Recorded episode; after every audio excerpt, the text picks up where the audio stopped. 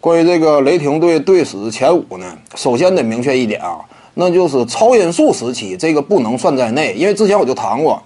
一支球队啊，一旦说他完成了搬迁之后，那么球迷群体就已经出现了割裂，这两个呢很难说真往一块合了，因为据说此前呢，雷霆队也有意要给手套佩顿退役球衣，但是人家都拒绝了，为什么？人家当初啊不是为俄克拉荷马效力的，这个是有道理的。因此呢，你把这个超音速时期摘出去，仅就雷霆队时期的话，那么这支球队啊，队史第一人是谁呢？那还得说是三双猛男，对不对？因为猛男呢，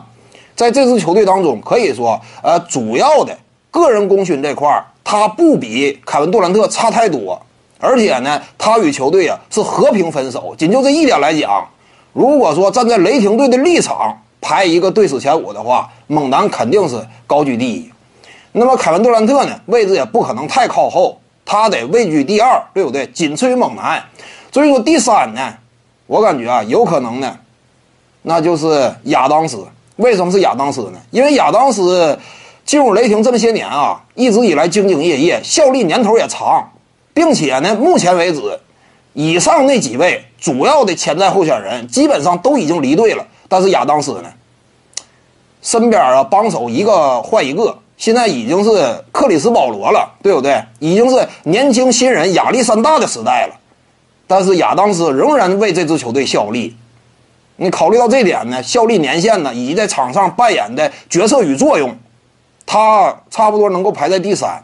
伊巴卡呢，应该排在第四位，对不对？当初也是闯进总决赛的主要功臣之一，并且呢，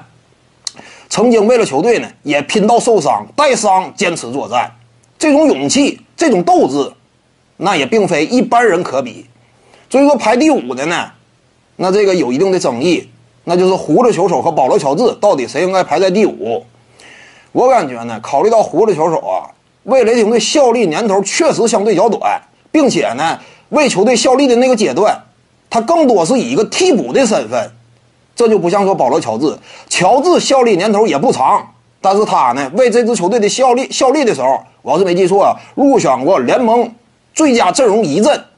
在赛场之上，甚至呢风头盖过了三双猛男。那你就这个角度而言的话，你说保罗乔治和胡子在这支球队当中谁的成就相对高呢？还得是保罗乔治呗。因此，保罗乔治位居第五。徐静宇的八堂表达课在喜马拉雅平台已经同步上线了。各位观众要是有兴趣的话呢，可以点击进入到我的个人主页当中，在专辑页面下您就可以找到它了。